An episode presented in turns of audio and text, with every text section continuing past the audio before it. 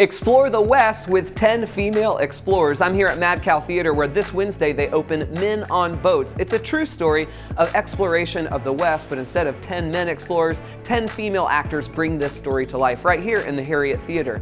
The Zora Neale Hurston Festival begins this Saturday and runs through February 2nd, celebrating the life and legacy of Zora Neale Hurston and life in Eatonville, Florida, right here in Central Florida. The Bach Festival Society presents insights and sounds the greatest composers you've never heard of. It happens Thursday at 7:30 and of course it celebrates the music of little-known composers. And lastly, the Garden Theater opens Violet this Friday. It runs through February 9th. It is a folk musical of a woman her cross-country journey to find healing. As you can see, we're beginning the year with tons of art, tons of performance. Enjoy your January and go experience something amazing.